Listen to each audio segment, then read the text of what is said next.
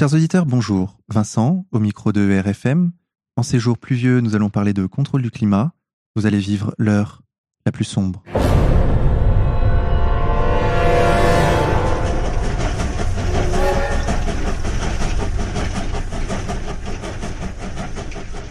Chers auditeurs, le monde dans lequel on croit vivre est totalement différent du monde dans lequel on vit vraiment.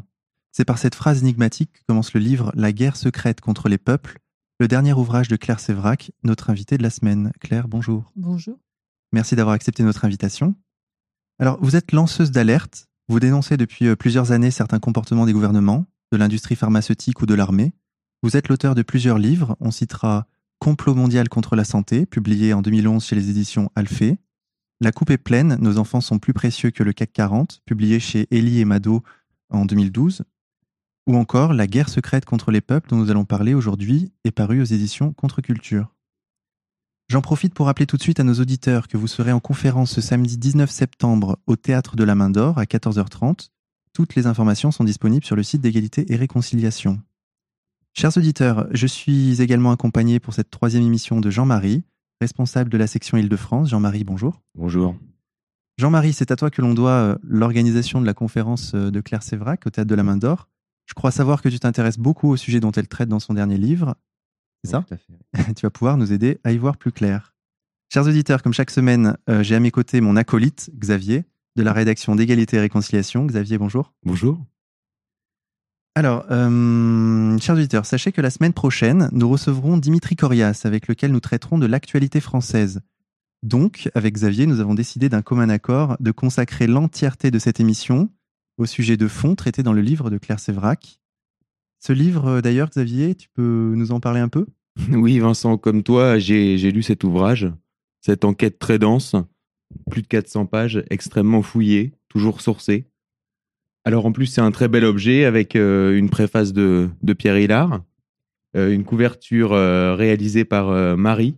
Donc c'est une couverture qui représente les sujets abordés dans ce livre, les sujets qui touchent à la géo-ingénierie, les différents aspects de la géo-ingénierie. Donc c'est des sujets nombreux. Euh, Vous démystifiez les ONG environnementales et leur, euh, leur rôle. Vous apportez un éclairage euh, assez complet sur la question des chemtrails, c'est-à-dire des épandages aériens.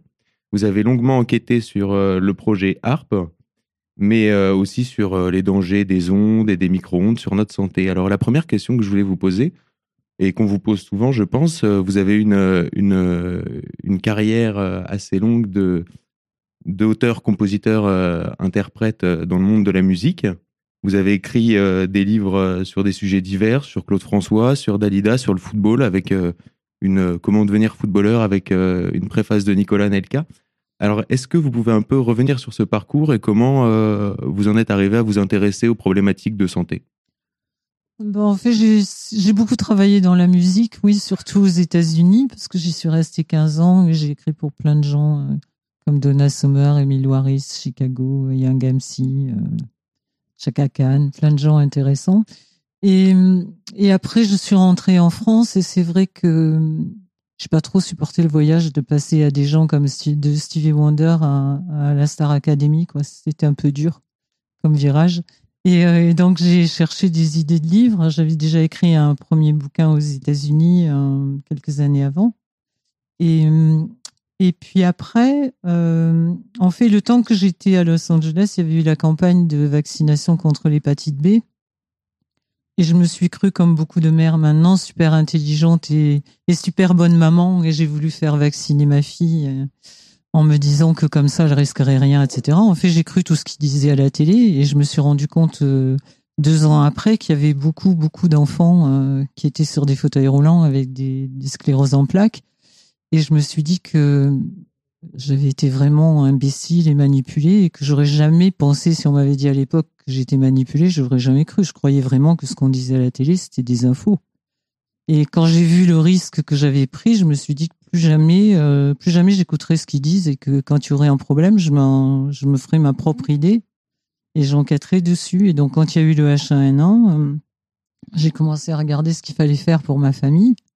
Et là, je suis tombée sur un truc que je, auquel j'aurais jamais pensé, quoi, des, trucs complètement euh, incohérents, des conflits d'intérêts, des jamais j'aurais pensé que la santé était entre les mains d'une mafia, quoi. Voilà. Et ensuite, donc, dans, dans ce dernier livre, euh, La guerre secrète contre les peuples, vous parlez de géo-ingénierie, de chemtrails, donc. Euh, alors moi, si je me mets à la place euh, de l'auditeur qui, peut-être comme moi, ne connaît pas vraiment ce sujet ou, ou du moins ne, s'y est pas pour l'instant intéressé vraiment en profondeur, la première chose que je ferais, ce serait d'aller sur Google, de taper chemtrail sur, sur Google. Et donc, je tomberai sur cette page Wikipédia, donc je l'ai fait, hein, et on tomberait, euh, premier article, théorie de, la conspiration des chemtrails, qui nous explique que la théorie des chemtrails avance que certaines traînées blanches créées par le passage des avions en vol sont composées de produits chimiques délibérément répandus en haute altitude par diverses agences gouvernementales pour des raisons dissimulées au grand public. Cette théorie est rejetée par la communauté scientifique qui considère qu'il s'agit de simples traînées de condensation. Alors Claire, euh, qu'est-ce que vous pensez euh, de cette première définition qu'on peut avoir en...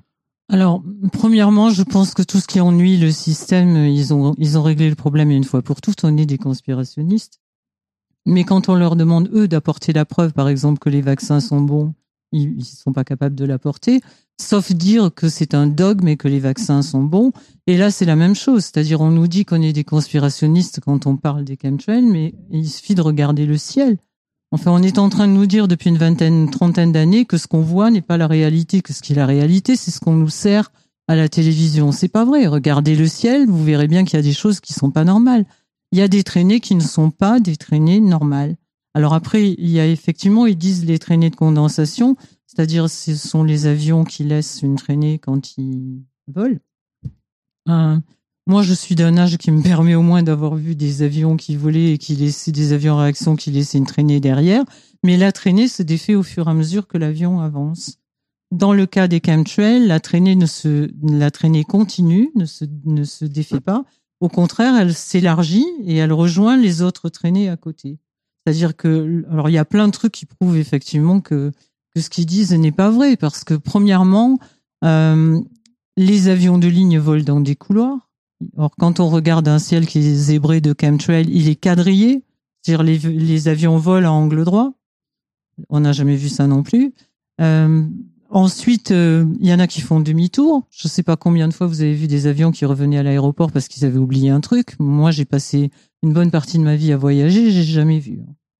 Ensuite, euh, les contrails, ceux qui disent être des traînées de condensation, ça ne peut se former que euh, à moins de 40 degrés avec un taux d'humidité de 70%, et si ce qu'ils disaient était vrai et que ce soit des avions de ligne, depuis 2004, les avions de ligne sont obligés de voler au-dessus de 8000 mètres. Donc au-dessus de 8000 mètres, on les voit pas. Donc c'est quoi les grandes traînées blanches qu'on voit dans le ciel? En plus, il y a plein de photos qui prouvent que il y a des endroits où ils épandent. On voit l'avion qui qui a une trajectoire avec une, un petit contrail derrière, une petite traînée. Et ensuite, on voit, on voit vraiment quand délibérément il envoie quelque chose, c'est-à-dire qu'ils épandent. Et puis quand ils ont fini d'épandre, la traînée redevient normale. Donc il faut arrêter de nous dire que ce qu'on voit de nos yeux est faux. D'accord, Jean-Marie, tu veux ajouter quelque chose? Oui, bah, comme Claire, moi j'ai été euh, interpellé par, euh, par ce que je voyais dans le ciel. En fait, il y a quelques, il y, a, il y avait facilement 15 ans, j'ai commencé à m'interroger puisque euh, il, y a 15, il y a 15 ans, il n'y avait quasiment pas de, Il y avait des traînées, comme dit Claire, des traînées de condensation, c'est-à-dire c'est une traînée qui suit l'avion sur euh, quelques centaines de mètres, mais, qui s'efface au fur et à mesure. Et puis on a commencé à voir ces fameuses traînées qui, d'un bout à l'autre de l'horizon, traversent le ciel, restent dans le ciel et s'étalent pour finir par voler tout le ciel. Et ça, ça, ça m'a interrogé. J'avais lu quelques articles là-dessus. Il y avait très peu de choses à l'époque. Et je me suis mis à observer vraiment à fond. J'ai pris mes jumelles, j'ai essayé de comprendre. En plus, j'habitais à côté d'Orly, donc euh, en fait, j'ai vu qu'au départ, c'était vraiment des avions grimouettes, des avions militaires. C'était pas du tout des avions de ligne au, au, tout, au, tout, début. Et en plus, à basse altitude. Et puis, de toute façon, c'est très simple. Vous observez euh, bien le ciel et les avions. Vous voyez qu'il y a des avions qui font des traînées de condensation normales, à la même altitude, ouais, l'un à côté de l'autre. Et puis, à côté, vous en avez un qui va faire une traînée, mais qui va, qui va être dispersé sur des kilomètres et des kilomètres et des kilomètres. Et ça, c'est incompréhensible. C'est, ça ne peut pas être de la condensation. Vous, vous, prenez une cocotte non, minute, euh... vous prenez une cocotte minute et regardez si une cocotte minute fait des, des panaches de, de fumée. Et, des... et, en plus, les contrails n'ont jamais, jamais obscurci le ciel. Or là, quand ils font leurs épandages en quadrillage, au fur et à mesure qu'ils quadrillent, le ciel devient blanchâtre et ça fait un couvercle. Ça fait pas des nuages. D'accord, Xavier. Y a-t-il un rapport entre le développement des chemtrails et le développement des compagnies low cost à partir de la fin des années 90 Alors, il, euh, il y a surtout un, rapport entre le développement des chemtrails et les pays qui sont à l'intérieur de l'OTAN. Euh, et il y a aussi effectivement des compagnies. Il y a des sites où on peut voir quels sont les avions qui volent au-dessus de nos têtes, à part que il y en a pas mal qui disparaissent des radars quand on veut regarder, mais mais il y a, il, apparemment, ce sont des avions militaires et aussi des avions low cost qui épandent. Voilà, ça c'est quelque chose qui qui est pas très clair dans mon esprit. Ce sont justement donc des avions militaires ou des avions civils qui, il, y a, il, y a, les deux. Il y a, il y a même il y a des témoignages de mécaniciens etc qui qui ont été témoins de, de gens qui sont venus les voir et qui leur ont demandé qui ont demandé aux compagnies privées de dépendre parce qu'il n'y avait pas suffisamment d'avions militaires pour le faire sur le monde entier. Mais euh, le fait que ce soit des avions civils supposerait une organisation euh, euh, vraiment très importante. Pour, il faudrait mettre au courant les pilotes pour qu'ils actionnent, à mon avis. non, pas, non, non, pas du tout. enfin, quand on lit les témoignages des mécaniciens, etc., c'est super bien organisé. C'est-à-dire que ce sont des, apparemment, ce sont des, une partie des tuyaux qui évacuent les eaux usées, etc., qui sont détournés. C'est-à-dire au lieu que toutes, tous ces tuyaux normalement aillent dans les, l'enlèvement des eaux usées, il y en a qui sont branchés sur des réservoirs qui épandent. Et ils sont programmés pour épandre. Euh, vous pouvez bien programmer une bombe pour qu'elle saute dans, dans deux jours ou dans 15 minutes. Donc euh, là, c'est pareil, c'est programmé pour que à un moment donné du vol, ça épande. Et puis il y a aussi des gens qui sont au courant. Enfin, je veux dire, il y a des pilotes et des mécaniciens qui sont au courant. Oui, vous, vous donnez les témoignages euh, dans votre livre, Xavier? Oui, des témoignages de, de mécaniciens qui, qui, ont ensuite été, été menacés. Mais pourquoi, selon vous, euh, les responsables gouvernementaux auraient-ils intérêt à, opérer cette, euh, cette, manœuvre et à la, cacher des populations? Bah, D'abord parce que si on disait aux populations, alors sortez aujourd'hui à 15h, on va vous épandre de l'aluminium sur la tronche, ça m'étonnerait que les gens euh, vivent normalement s'ils savaient ça, euh, premièrement. Et puis, il faut remonter assez loin tout ce qui se passe dans notre monde a été plus ou moins écrit par un monsieur qui s'appelle Zbigniew Brzezinski, qui a écrit Le Grand Échiquier et qui a écrit justement un bouquin qui s'appelle Between Two, uh, Between Two Ages, euh, qui est un petit bouquin de 180 pages qui a été, qui est qu'en anglais, qui n'a pas été traduit en français, mais il, il explique pourquoi. C'est-à-dire que, en fait, c'est pas, euh, les épandages, ce sont des, choses dont ils ont besoin pour l'armée. Apparemment, c'est tout l'objet de l'enquête, hein, de savoir pourquoi ils épandaient euh, et, euh, et pourquoi ils le cachaient aux populations. Mais en fait, c'est tout un, enfin, ça sert à plein de trucs les épandages. Alors, vous le citez, euh, Zbigniew Brzezinski. Non seulement de nouvelles armes ont été développées, mais certains des concepts basiques de géographie et de stratégie ont été fondamentalement altérés.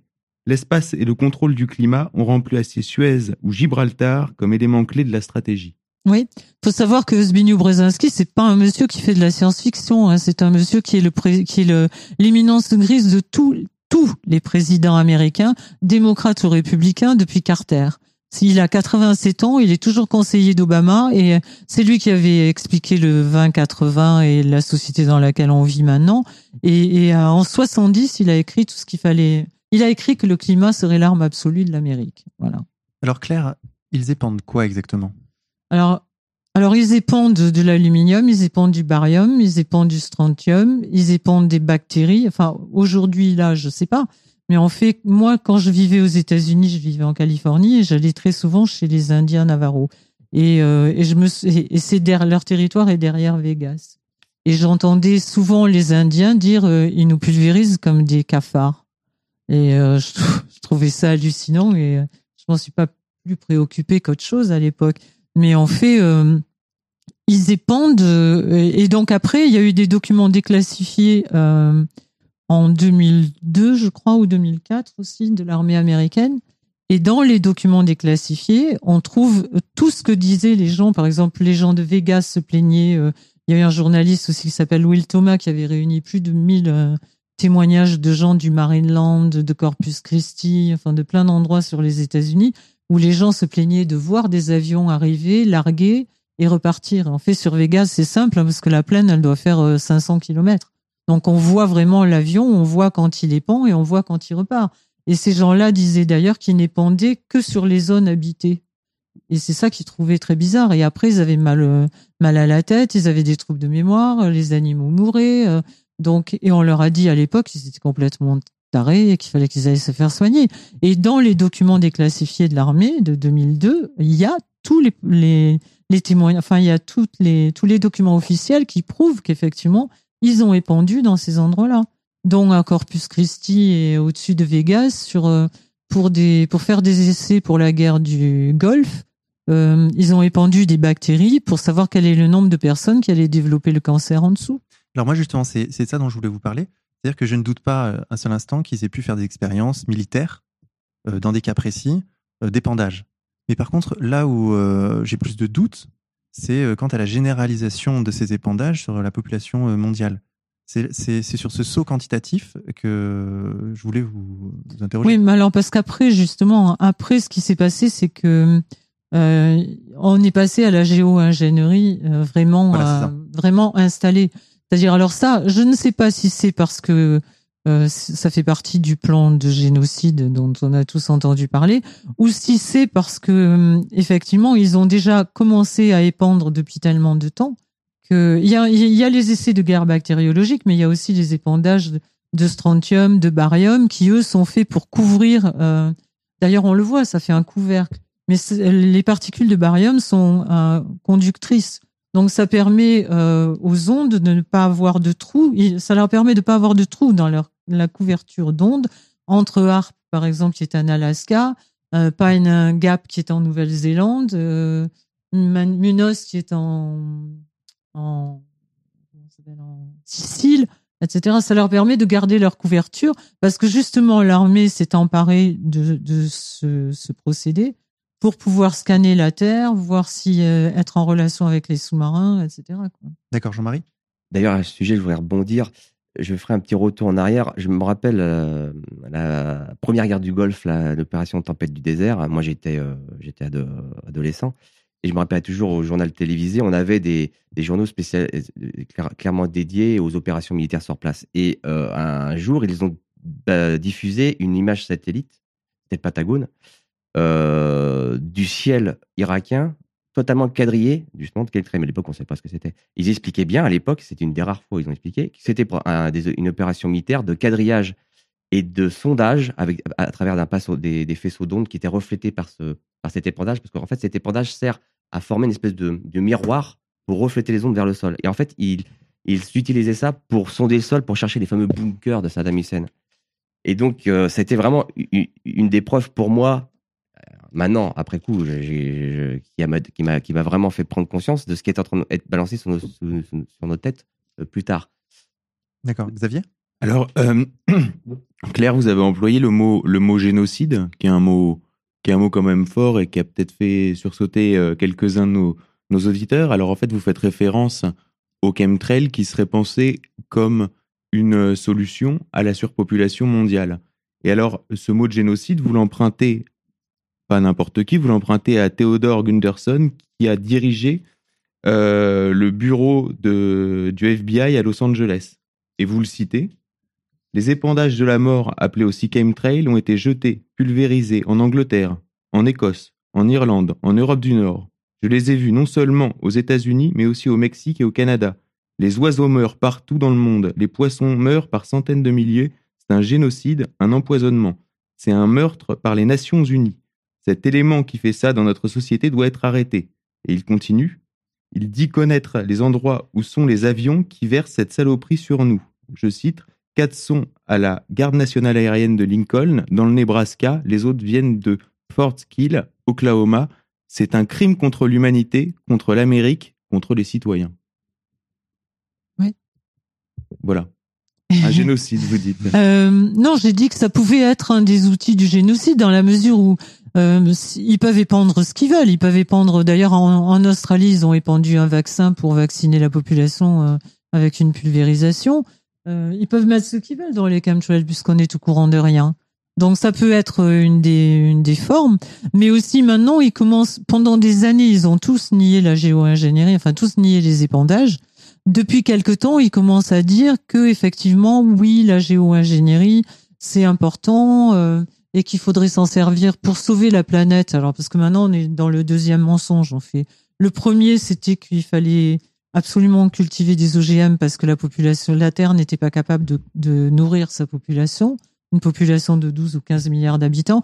Maintenant, il faut absolument faire de la géo-ingénierie parce que la Terre n'est, parce qu'il y a le réchauffement climatique, Voilà. soi-disant, dû à la population, parce que vous remarquerez qu'il ne parle jamais de réchauffement climatique qui serait dû à l'armée ou à l'industrie. C'est toujours un réchauffement climatique anthropique, c'est-à-dire c'est notre faute.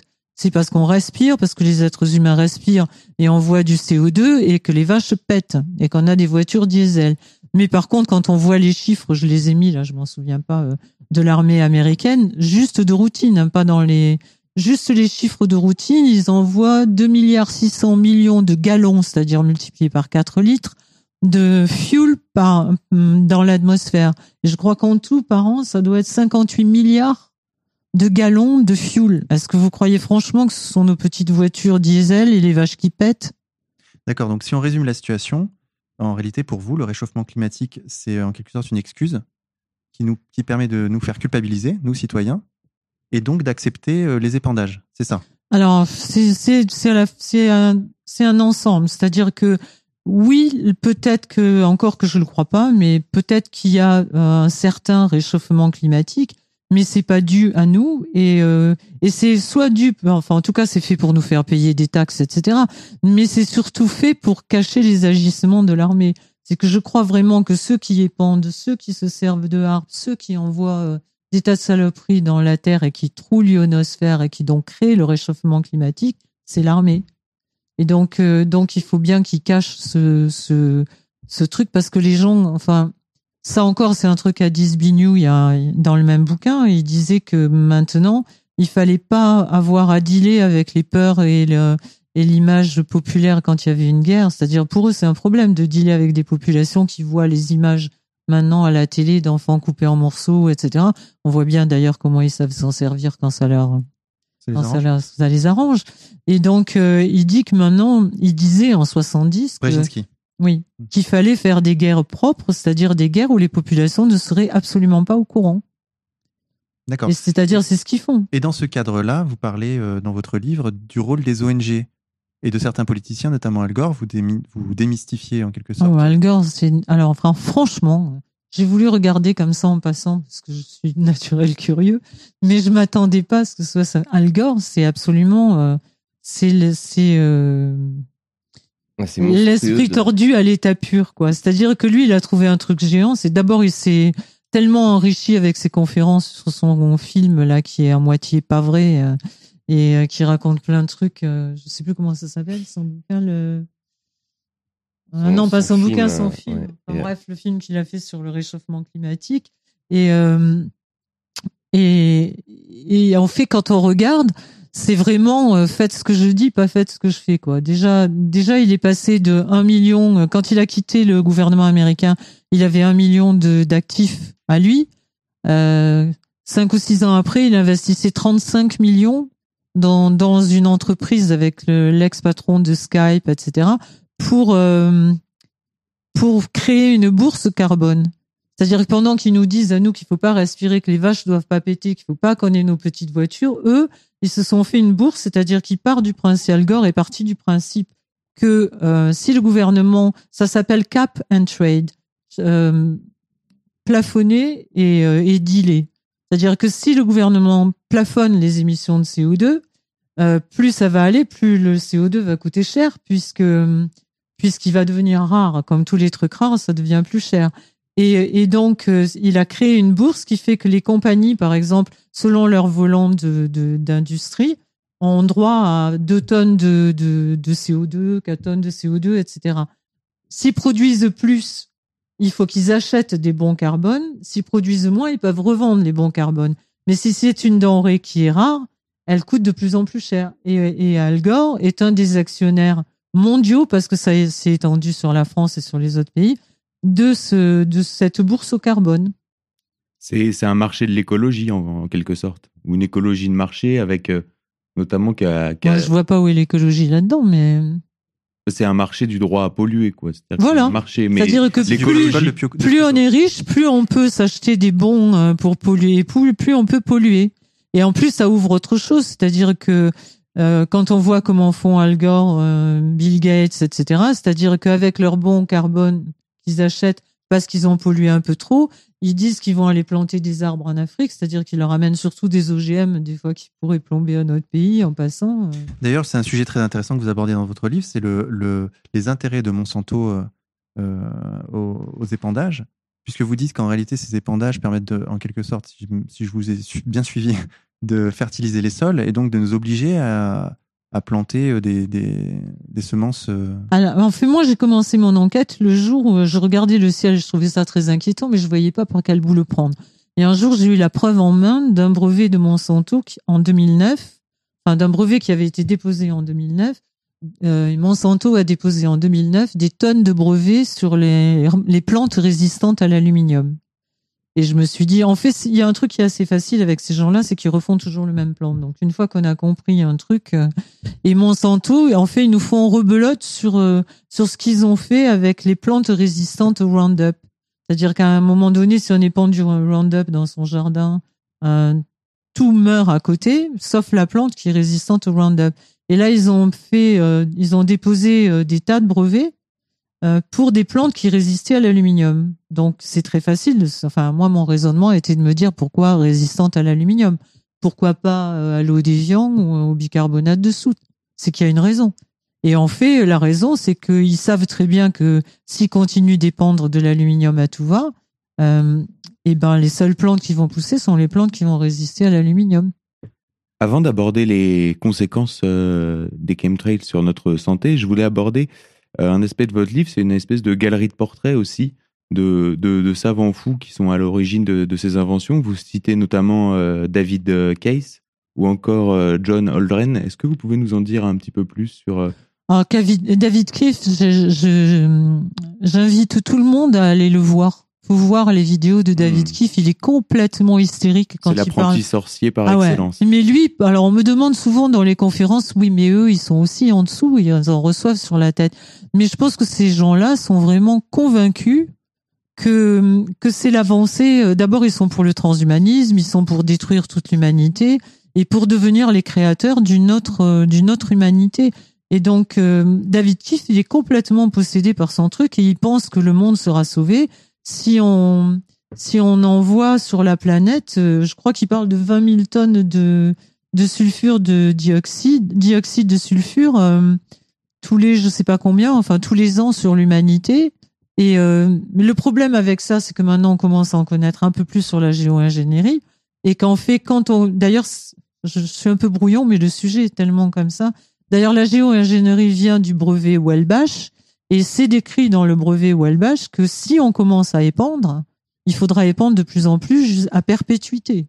Hmm. Mais David Key, moi, ça m'inquiète. Mais lui, il trouve ça géant, quoi. Et il dit, on n'aura plus à se soucier du CO2. Quel pied Et juste une petite définition, géo-ingénierie, c'est la manipulation délibérée et à grande échelle de l'environnement et de la Terre.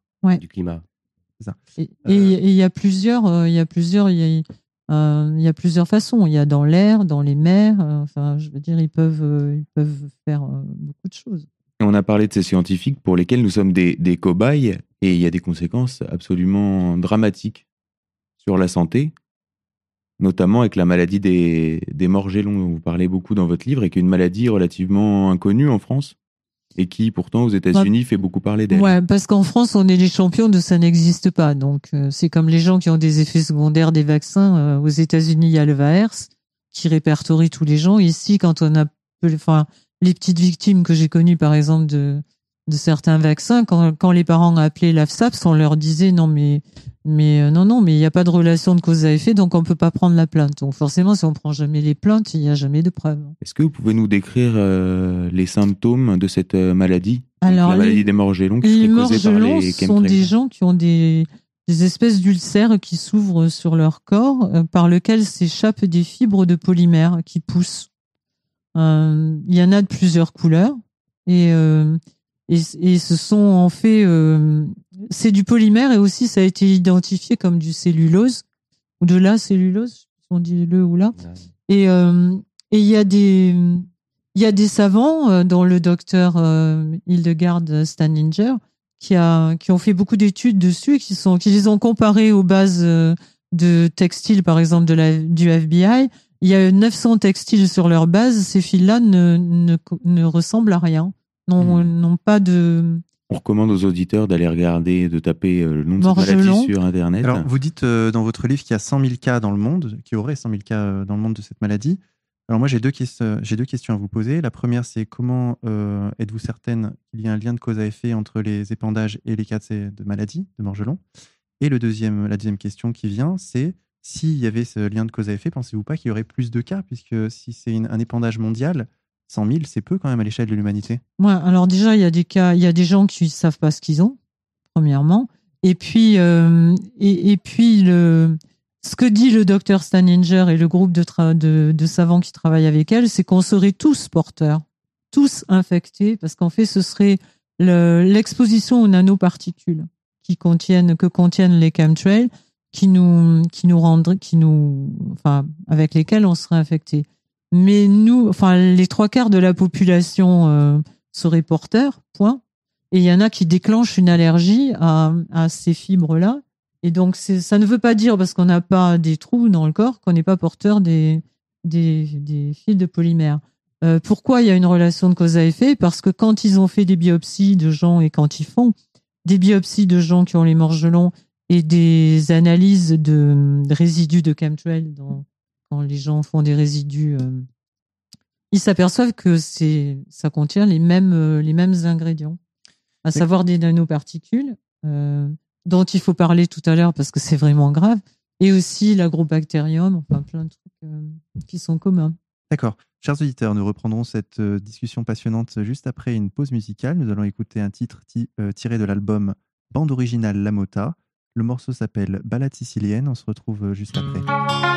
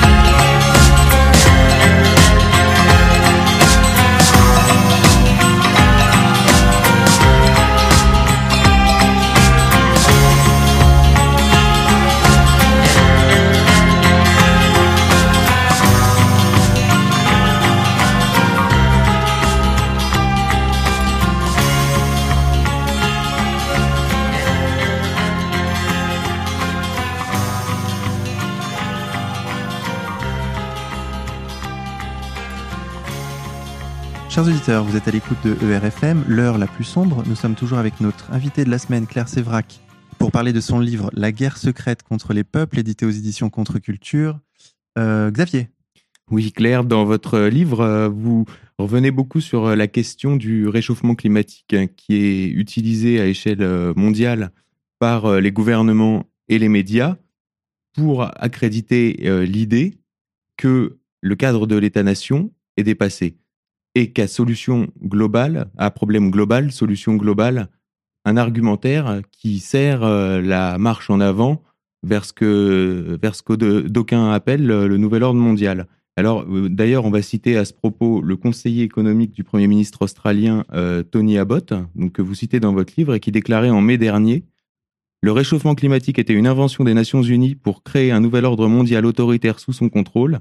Il s'oppose au capitalisme et à la liberté et a fait du catastrophisme environnemental un sujet quotidien pour parvenir à ses fins. Euh, oui, parce que, enfin, je suis assez de son avis parce que quand on étudie un peu le problème, on se rend compte que si réchauffement il y a, il serait dû à l'activité solaire et pas du tout au taux de carbone, puisque le carbone c'est 0,05% de l'atmosphère. Mais quand on reprend justement les écrits de Zbigniew, etc., il dit bien que la, la modification climatique et agir sur le climat, c'est l'arme absolue euh, du nouvel ordre mondial. C'est-à-dire que ça sert pour les guerres climatiques, pour les guerres euh, et dans la guerre climatique, il y a les guerres économiques. C'est-à-dire par exemple si les vins de Bordeaux euh, font de l'ombre à des vins de Californie, je prends un exemple tout bête, hein, c'est pas forcément euh, et qu'ils veulent par exemple être cotés en bourse, il suffit de faire un orage de grêle sur les sur les vignes et il n'y a plus de problème. donc ça c'est la guerre climatique mais économique.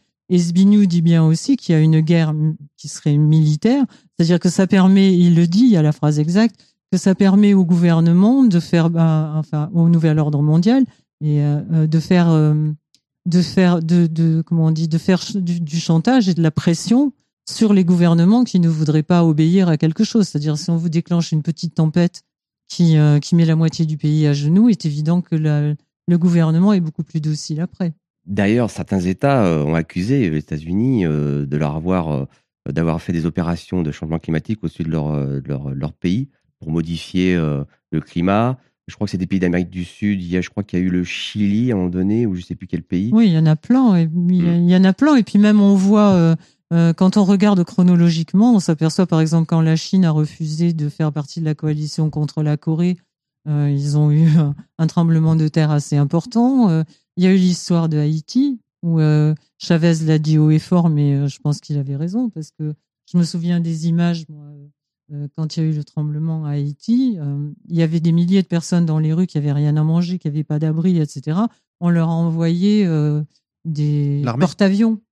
Vous aviez Et vous abordez, aussi. vous abordez justement cette, cette guerre climatique. Vous citez également la, la tempête de, en France de décembre 1999. vous euh, citer également euh, des événements climatiques qui se sont, euh, qui se sont situés au moment où l'Allemagne et la France refusaient de partir en guerre en Irak. Alors, vous inscrivez tous ces événements dans le projet ARP. Est-ce que vous pouvez expliquer aux auditeurs qui ne seraient pas informés concrètement ce qu'est le projet ARP, quand il a été créé, dans quel but, où se situe-t-il?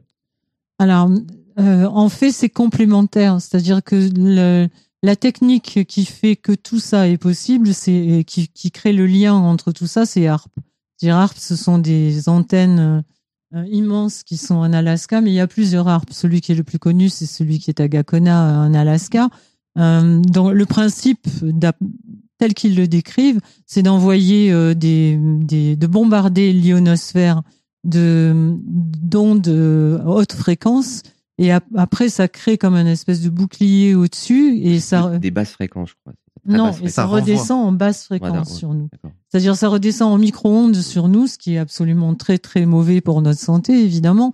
Mais c'est ce qui leur permet de, de d'avoir cette espèce de couverture. En, les épandages leur permettent d'avoir une couverture entre ARP entre, et entre les autres euh, systèmes autour du monde et de, de ne pas avoir de trous, quoi, en fait.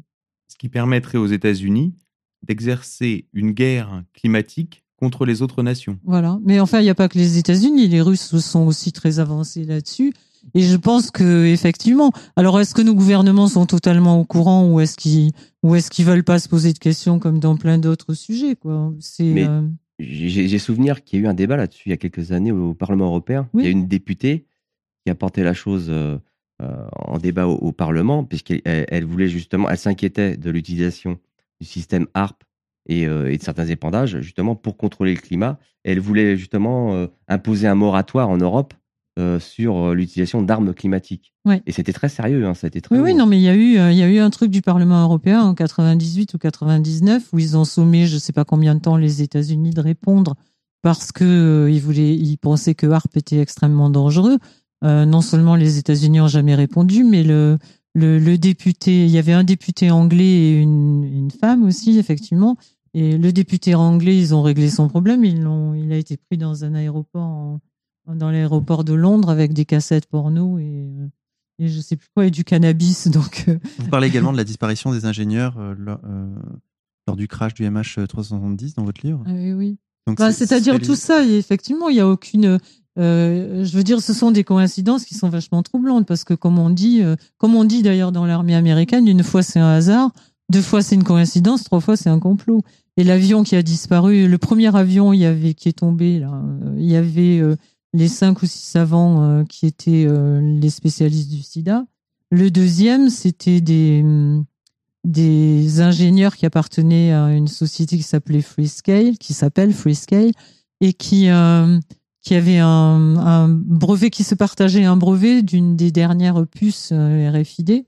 Et en fait, le brevet a été déposé par les par quatre ingénieurs et Freescale, chacun ayant un cinquième du brevet.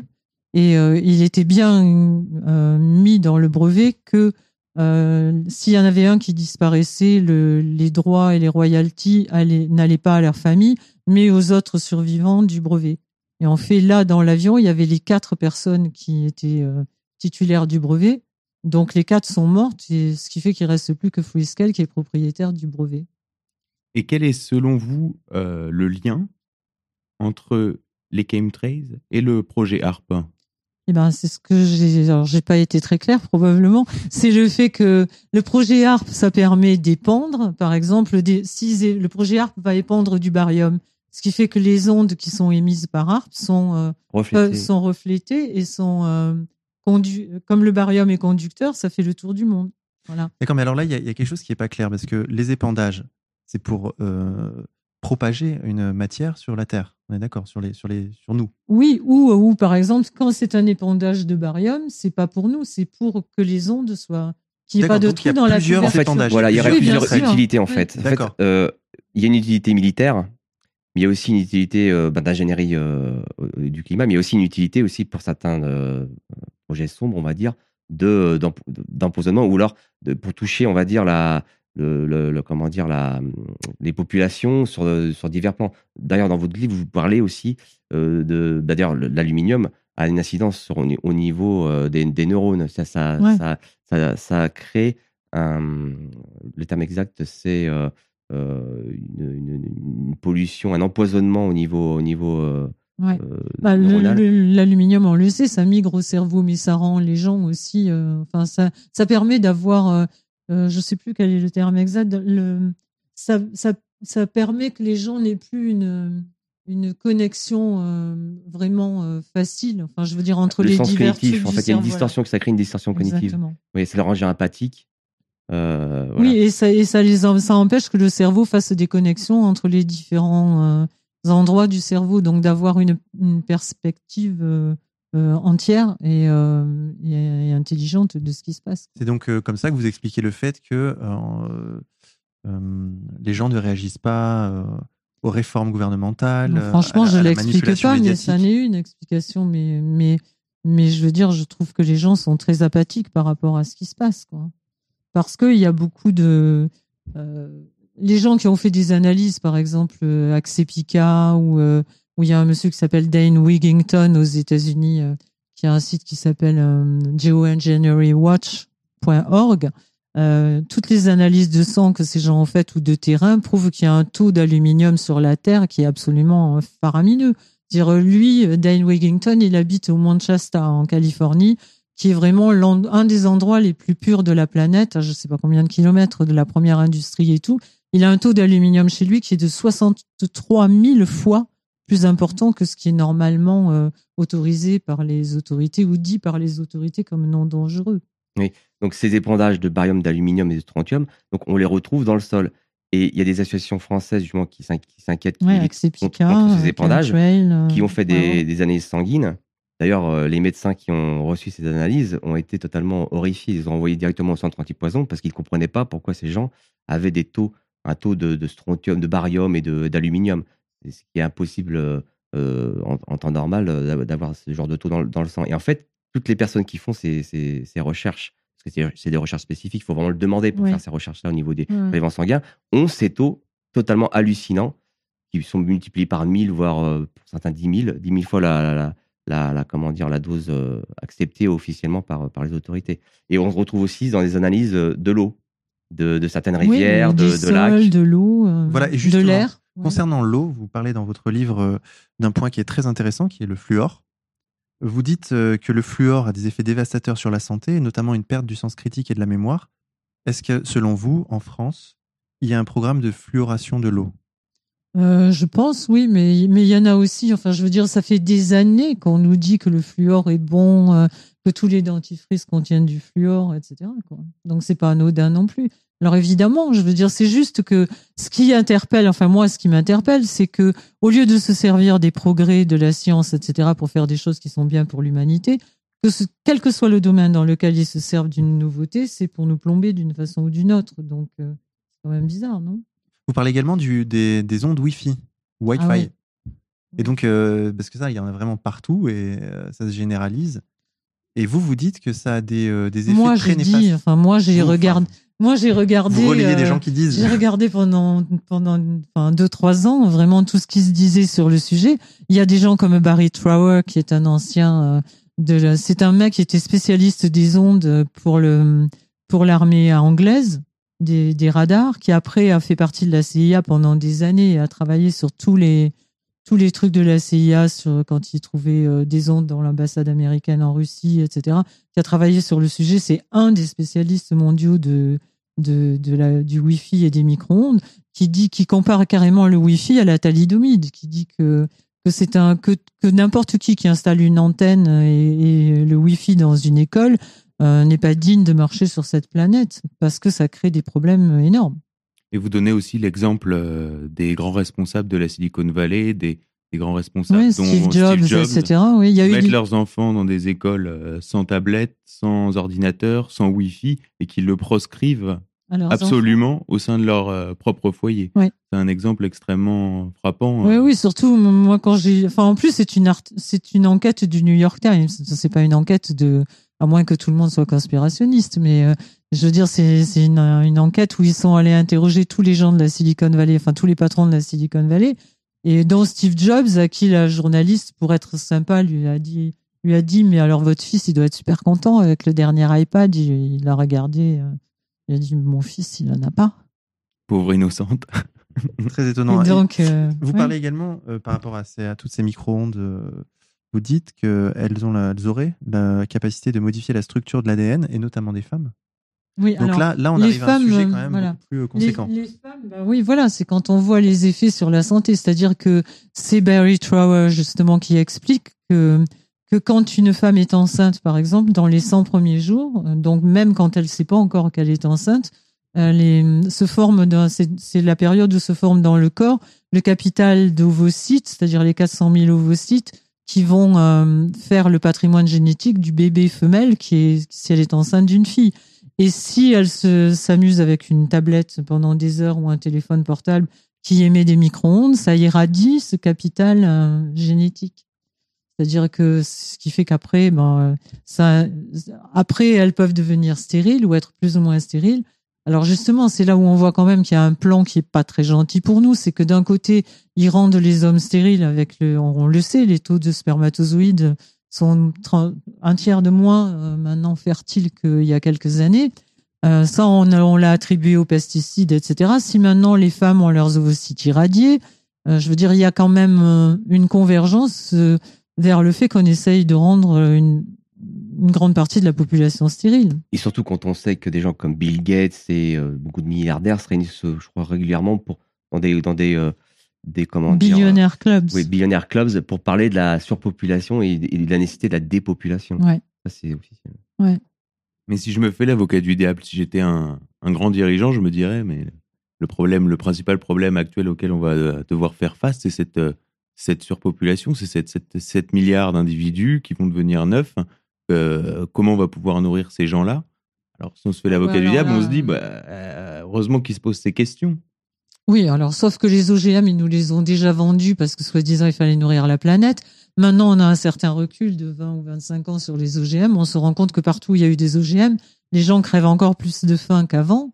Que les, les, enfin, ça booste un petit peu euh, un certain nombre de cultures pendant un an ou deux.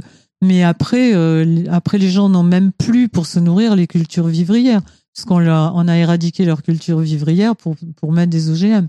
Et maintenant, ils se retrouvent de plus en plus affamés. Donc c'était déjà un énorme mensonge de nous dire que les OGM étaient faits pour nourrir la planète. En fait, il y a des études de Ziegler, etc., qui ont qui prouvent que la Terre pourrait absolument nourrir 15 milliards de personnes si la- l'agriculture était restée euh, était restée euh, euh, normale. Enfin, dans le Et, monde, c'est un et problème il faut politique. lire, il faut lire. euh, J'invite tout le monde à lire euh, les, les articles de Dominique Guillet. Dominique Guillet, c'est le, le président fondateur de Cocopelli. Euh, Cocopelli étant un des rares résistants qui, qui garde les semences euh, biologiques anciennes et, euh, et qui a écrit un, truc qui s'appelle les, les carbocus bénis et un autre ouvrage qui s'appelle Carbone mon amour où il explique que la Terre a un pouvoir de résilience absolument incroyable, mais par le carbone, et que sans carbone, c'est la mort. Hmm. Et qu'est-ce que vous dites à ceux qui vous disent, euh, après tout, on n'a jamais vécu aussi longtemps? C'est pas vrai. C'est- pas vrai, c'est juste un dogme. Il faut arrêter de croire ce qu'on nous dit, ça n'est pas vrai. Quand on regarde les courbes, tous les gens qui sont nés jusqu'en 1938 ont une espérance de vie plus grande. Tous les autres, c'est pas vrai. Prenez votre dictionnaire. Bon, c'est vrai que dans les dictionnaires, il y a que les gens connus. Mais quand vous regardez dans votre dictionnaire, mais il y a 50 ans, 100 ans, les gens il y avait des gens qui vivaient aussi vieux que maintenant. Et alors moi j'ai une question à vous poser, Claire. Euh, vous dites, bon, il y a une guerre euh, secrète qui est menée contre les peuples par différents canaux. Euh, mais moi, ce que j'ai envie de vous dire, cette guerre, ils, ont pas besoin, cette guerre n'a pas besoin d'être secrète. Cette guerre est ouverte. Par exemple, pour le mind control, ils ont la télévision. Pour la santé, ils ont la malbouffe. Ils ont le, système de consommation effréné. Ils ont même les guerres. Ils organisent des guerres régulièrement. Je veux dire, pourquoi aurait-il besoin d'envoyer des avions dans l'atmosphère, nous pulvériser d'ondes et de, produits chimiques, alors qu'en réalité, cette guerre, ils la mènent ouvertement contre nous? Ils la mènent ouvertement parce que vous faites partie des gens qui sont un peu au courant, mais allez voir les gens qui sortent des grandes surfaces avec leur caddie et essayez de leur expliquer que ce qu'il y a dans leur caddie, il y a du glutamate, il y a de l'aspartame, il y a que des trucs cancérigènes. Je veux dire, non, les gens ne sont pas au courant.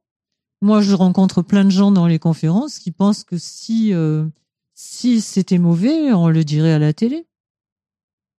Ouais, ouais, effectivement. ouais. Et euh, mais il y a quand même une volonté parce que de nous cacher les choses. Parce que par exemple, il y a un traité qui s'appelle ENMOD, qui veut dire euh, environnement, euh, Environmental Modification Con- Convention de modification de l'environnement. Il y a aussi un traité de non-prolifération des armes chimiques. Quand on lit les traités en entier, il y a effectivement écrit partout qu'il est interdit de se servir d'armes chimiques sur ses ennemis, qu'il est interdit de faire des modifications climatiques sur ses ennemis. Mais quand on lit jusqu'au bout le traité, il y a toujours un endroit où il y a marqué que par contre, c'est autorisé sur les populations civiles à but pacifique, à but de test pour nous protéger, c'est-à-dire euh, ils font, ils ont le droit de faire des tests sur nous pour le cas où un jour un terroriste viendrait et pendrait euh, telle bactérie sur nous. Ils font les tests avant pour savoir. Ça, c'est leur explication. hein. C'est-à-dire que pour nous protéger d'un truc qui est hypothétique et qui pourrait se passer ou ne pas se passer, ils nous, ils nous balancent les substances dessus maintenant pour savoir quel est, quel est le pourcentage qui va être, euh, qui va être affecté. D'ailleurs, Marie. pour rebondir sur ce que vous dites, il y a récemment sur France 3 euh, un documentaire très intéressant qui est, pas, qui, a, qui a diffusé, qui est vraiment de la réinformation pour le coup, ce qui est assez rare dans, au service public. Et c'était l'affaire de, de Pont Pont-Saint-Esprit, ce petit village euh, de, de France qui, en, à l'été 1551, s'est vu euh, voir sa population avoir une épidémie de, de cas de, de démence, de folie. Euh, je crois qu'il y a eu jusqu'à il y a eu cinq morts Ouais. et on et on a attribué ça à diverses choses, euh, ça pain. la farine, Ouais. le- voilà. Et en fait, il y a récemment un, un enquêteur américain qui a ressorti des documents déclassifiés de la CIA et, en, d'ailleurs, il parlait de tout ce dont je parlais tout à l'heure, sur ton, Tout à fait. ton Saint-Esprit, mais aussi. Voilà. euh, et en fait, il serait maintenant quasiment certain qu'en fait, c'était un test euh, à, à grandeur réelle sur une population civile en France de la CIA et ce serait des, du, LSD qui aurait été euh, sciemment euh, introduit dans, dans l'eau potable, enfin dans l'eau dans l'eau de distribution Mm. courante. Et dans ce documentaire, il ensuite, pour accréditer cette thèse, il, démontre, il sortait des documents déclassifiés de la CIA et du gouvernement américain sur des, des épandages et des tests à l'échelle réelle sur la population américaine. c'est c'est par là qu'on a commencé. Il à n'avait l'heure. une bonne douzaine, c'était incroyable. Mais il y en a des Ah. centaines. Sur des villes américaines, des épandages, même des, des radiations. Ils ont irradié les populations sans leur, sans leur consentement. Ils ont balancé des bacilles, des bactéries. Ils ont fait tout un tas de tests pendant des- de nombreuses années. Tous ces documents existent, sont déclassifiés, ces documents officiels, et ce- ces journalistes en faisaient part. Donc au- aujourd'hui, penser que tout ceci s'est arrêté et qu'on serait euh, arrivé dans, avec des, des, des, des- des militaires et des, et des gouvernants raisonnables, je pense que c'est vraiment faire Non, mais de c'est- naïveté. c'est surtout je précise que- juste aux auditeurs que ce documentaire est disponible sur le site d'égalité et réconciliation. hein. Le- L'article euh, est intitulé De Pont-Esprit à à MK Ultra, les expérimentations de la CIA. Voilà. Mm. Euh, référence. Oui, non, je À ne vois pas pourquoi il nous aurait caché la vérité à l'époque et pourquoi il nous dirait la vérité maintenant. C'est juste, euh, puis c'est tout un, c'est vraiment comme dans la santé, les médicaments, etc. Je veux dire, ce qui fait foi, par exemple, pour le réchauffement climatique, où on nous dit maintenant pour le COP 21, là, fin novembre, on nous explique que ce sont les meilleurs savants du monde, etc. Derrière, il y a le GIEC, qui est français, enfin, qui est la, la branche française d'un organisme qui s'appelle IPCC aux États-Unis et qui est une. euh, Alors on nous dit c'est 2000 savants qui sont absolument intègres, etc. Alors déjà sur les 2000, il y en a 20 à peu près qui sont climatologues et euh, et c'est et en fait ces ces gens-là sont euh, en fait il faut arrêter de croire que ce- ces gens-là sont des indépendants. Ce sont des gens qui sont qui font partie de l'ONU, enfin qui sont nommés par l'ONU et par les politiques. Donc ils sont là pour faire avant. D'ailleurs, il y a un truc qui est très drôle parce que sur le dernier rapport du GIEC, le rapport euh, 5 du GIEC, euh, dans le, je crois que c'est le paragraphe, enfin la euh, 4.7, il y a, il y a marqué euh, que, alors ils nient les épandages, ils nient les épandages en bloc, ils disent que les épandages sont une solution, un plan B dont ils se serviraient éventuellement si un jour on est dans une situation désespérée. C'est intéressant, c'est-à-dire que c'est dans les cartons déjà. Voilà, mais ouais, attends. Mais dans le paragraphe 4.7, allez le voir, il y a marqué noir sur blanc qu'il ne faut surtout pas arrêter les épandages de, de, de, de produits parce que ça euh, augmenterait le réchauffement euh, solaire. Ça, augmenterait le réchauffement de la planète. Donc moi, je suis bête et euh, si on me dit on peut pas arrêter, ça veut dire qu'on a commencé, non? Hmm. Et vous nous dites également que le protocole de Kyoto et ce marronnier qu'on nous resserre tous les ans jusqu'à, vous l'avez cité, la COP 21, c'est de l'esbrouf. Bah oui, parce que à partir du moment où dans ces commissions-là, les gens qui tiennent les ficelles sont les gens qui sont les plus gros industriels, les plus gros pollueurs de la planète, qui se font les produits, les, les, bons carbone, et que c'est eux qui financent les campagnes électorales, je vois pas comment, si vraiment ils avaient voulu trouver la solution, ils l'auraient trouvé il y a longtemps. Depuis le protocole de Kyoto, il y a un COP 21 tous les ans. Il y en a eu un à Berlin, il y en a eu un en- en- au Mexique, il y en a un tous les ans. Et alors quand, notre président vient nous dire qu'il espère vraiment arriver à un accord, moi personnellement, je rigole énormément parce que je veux dire, il, est hors de question qu'ils arrivent à un accord. Ils veulent pas, parce qu'ils veulent pas arrêter de polluer. Ils veulent continuer. D'ailleurs, Al Gore, dont je parlais tout à l'heure, il est le premier à avoir des actions dans je sais pas combien de mines de charbon et de pétrole. Donc, euh, c'est pas des gens qui veulent arrêter la pollution de la planète. Protocole de Kyoto qui, euh, qui, à mon avis, a des enjeux géopolitiques, puisque ça sert, et vous le dites, vous, le dites un peu dans votre livre, que ça sert, ça pourrait servir à contenir la montée en puissance de la Chine des pays euh, des BRICS, puisque ça les empêcherait, eux, de polluer, alors qu'ils auraient, ils ont justement besoin de polluer euh, actuellement pour euh, développer leur industrie. Oui. Donc c'est une arme diplomatique utilisée par les États-Unis pour euh, contenir. la- Oui, et surtout pour qu'ils aient pas de concurrence, parce que d'abord ils sont allés les piller, les pays d'Afrique, etc., où il y avait les métaux lourds, Mhm. et maintenant ils veulent surtout pas que les mecs se mettent à exploiter les choses pour eux-mêmes et à, et à entrer en concurrence avec eux. Et vous nous dites que pour les plus récalcitrants, après Kyoto, il y a ARP. si vraiment ça. Après Kyoto, non, euh, pour les, pour les récalcitrants, c'est-à-dire que quand on voit tout ce qu'ils ont comme système euh, d'armes, euh, je veux dire non, non létal, entre guillemets, à leur disposition, je crois que c'est Coluche qui disait les, les, je sais plus comment il disait, les, maintenant les gouvernements ont le droit de nous faire taire. Oui, la Gestapo avait, avait les armes pour nous faire parler, nos gouvernements ont les armes pour nous faire taire. Claire, pour conclure, une question importante. On a tout au long de l'émission, on a dit il pour désigner ceux qui organiseraient euh, ce plan global. Et dans votre livre, vous, vous, consacrez un chapitre sur cette question. Vous intitulez Qui c'est il? Ben, il, euh, qui c'est il? C'est une question qu'on me pose tout le temps parce que parce qu'entre euh, enfin entre lanceurs d'alerte, c'est vrai qu'on on dit souvent il sans dire effectivement qui c'est. On sait tous à peu près qui c'est puisque quel que soit le domaine dans lequel on enquête, quand c'est pas pour dire la Bible ou les dé- dépêches de l'AFP qu'on nous sert dans les médias euh, normaux, euh, on sait qu'on se, enfin on retrouve les mêmes gens, les mêmes noms et les mêmes embrouilles derrière euh, derrière chaque euh, chaque scandale de, de, de notre civilisation. Donc, il, c'est les 13 ou 14 grosses familles qui tiennent les rênes du, du, de l'économie et donc du pouvoir et des banques. euh, Ce sont les mêmes qu'on retrouve derrière la crise boursière et derrière le réchauffement climatique et derrière euh, les industries pharmaceutiques et derrière la malbouffe. Ce sont les mêmes gens. Donc, euh, ce sont les mêmes probablement qui ont fait les pierres euh, que tout le monde connaît maintenant, euh, Guidestones, où ils où ils- ça fait des années qu'ils disent qu'on est trop nombreux sur Terre et qu'ils cherchent des moyens de nous éradiquer. Euh, Bill Gates dit en face, face caméra, même avec les vaccins, avec les nouveaux vaccins, on n'arrivera pas à éradiquer plus de 10 à 15% de la population mondiale. Donc je pense qu'il y a un moment où il faut se rentrer dans la tête que il y a des gens, oui, qui nous veulent pas du bien et que, que la population ferait bien d'être euh, conscient de ce qui se passe. C'est- Vous montrez bien ça dans votre livre, hein, les liens qu'il y a entre les ONG, les politiques, les industries de l'armement et par-dessus la main de la haute finance.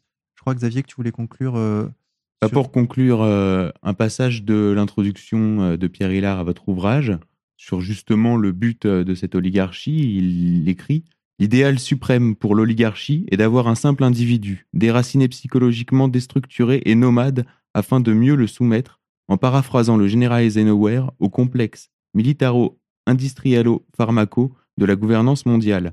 Pour l'oligarchie et en liaison avec les techniques les plus développées, une humanité réduite à 500 millions d'habitants, comme le prescrit Georgia Guidstone, représente le profil adéquat de la rentabilité maximale. Oui.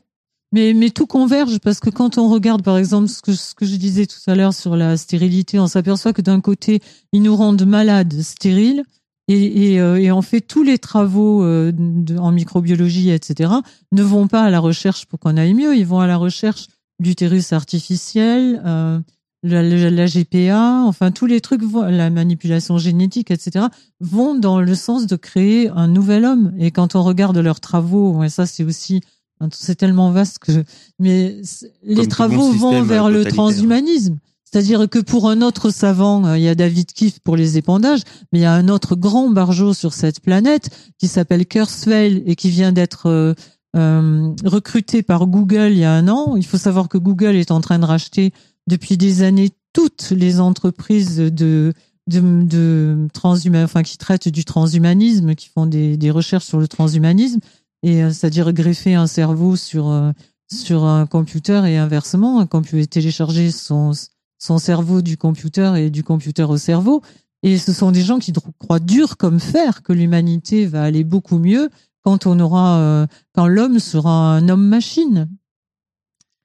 Et il faut, il faut pas être dupe parce que quand on regarde bien euh, tous ces, toutes ces fondations philanthropiques euh, avec Bill Gates et Rockefeller, on voit qu'ils avancent tout le temps à- en, en étant philanthropes et puis en étant là pour nous améliorer notre santé, l'alimentation, euh, ce souci du climat. Mais en fait, compte, dans les faits, quand on observe vraiment les, les- le résultat de leur action, c'est systématiquement négatif. Oui. Donc à un moment donné, il faut ouvrir les yeux, juste regarder, observer et, et voir les comptes rendus de ce qu'ils font et arrêter de les, les écouter. c'est comme ça qu'ils avancent. C'est toujours, vous savez, on dit toujours le diable euh, avance toujours en, à visage euh, masqué, il se présente toujours comme un bienfaiteur.